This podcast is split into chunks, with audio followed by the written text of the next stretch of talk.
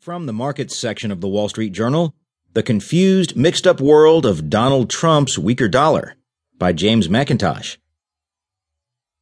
Part of Donald Trump's appeal to voters is his willingness to speak frankly.